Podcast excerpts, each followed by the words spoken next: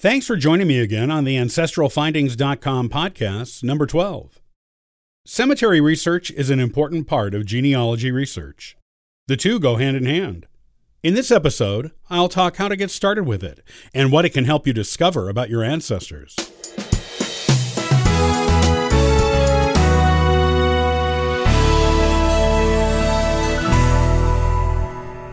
Cemetery research is a basic part of genealogy research. Doing genealogy properly and thoroughly means cemetery research goes hand in hand with it. You will want to know where your ancestors are buried, not only so you can go there and pay your respects in person and see the area where your ancestor lived, since most people are buried close to their usual place of residence, but because of all the additional genealogy information you can get from this type of research. Cemetery research is about more than just finding where your ancestors are buried. It can also reveal a lot of previously unknown information on your ancestor and his or her family.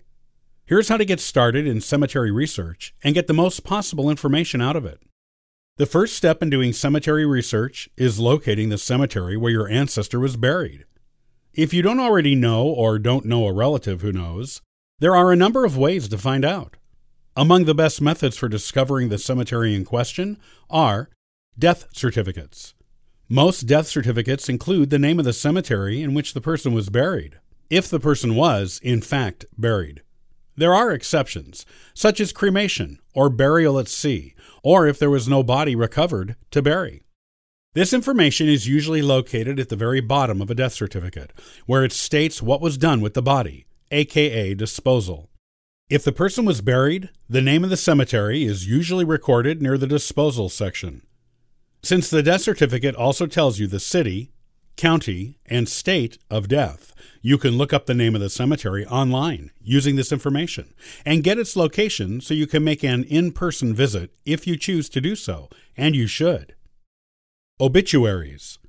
If you don't have a copy of the death certificate or don't know how to get one, obituaries often tell you where a person was buried. This information can be found in obituaries going back into the mid 19th century, and sometimes earlier. It isn't always there, but it's exciting when it is. Go online to one of the many websites that have searchable old newspapers and start looking for your ancestor's obituary, if you have even the most general idea of the date and location of death for your ancestor. Websites with lists of county cemeteries and the people buried in them there are plenty of independent genealogy websites that have records of burials in local cemeteries. The U.S. GenWeb project is the best known of these, but there are lots of others. A Google search may help you find your ancestor's final resting place. Findagrave.com. This is the most famous cemetery website online. It has over 100 million burials listed across the United States and the world. Some of them even include photos and obituaries. This website is updated and maintained by volunteers who upload new burial information as a courtesy to others. Go there and use the search feature to find your ancestor. If he or she is not on the site, you can contact a volunteer who researches cemeteries in the area where your ancestor lived and request that they do a lookup for you and post it on the site. If you've found the cemetery but discover the grave is not marked, that can be disappointing. You want a photo of a headstone for your family history records. At the very least, you want to know where the grave is located so you can pay your respects and maybe put a marker up there yourself if you feel strongly about it. Lots of genealogists do this. If the grave isn't marked, all is not lost. You can still potentially discover the location of the grave. The easiest way is if the cemetery has an office. Not all of them do, but if the one you're exploring does, you can go to the office and request a map of burials. The office will have information on all burials there and where they are located, even the unmarked ones. If there is no office, try going to the City Hall. Ask around for the department that oversees the cemeteries. It is different in each city and town. Once you've found the appropriate department, ask if they have a map of burials in the cemetery. Many of them do. Other potential sources of finding the exact site of an unmarked burial include local historical societies and historians, and books of burials in a certain cemetery. If you can't find any information, such as for a very ancient cemetery, you can often make a good guess as to where an unmarked ancestor is buried, based on the headstones of other family members who are buried there. There is a good chance your ancestor is buried near them.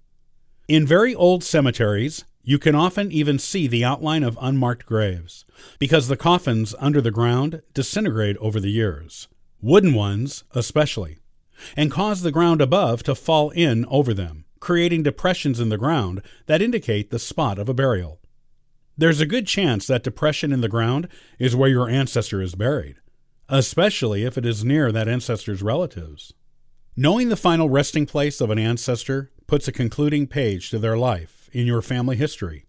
You know where they are and who is buried around them, which gives you an idea of their family relationships and their life in general. If they are buried in the town in which they lived and you visit that place, you can get an idea of how they lived and what life was like for them.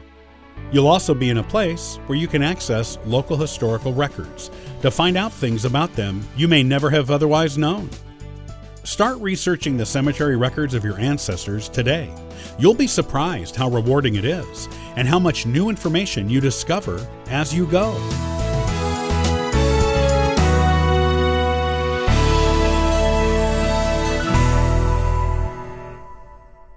Did your ancestor homestead land a century ago?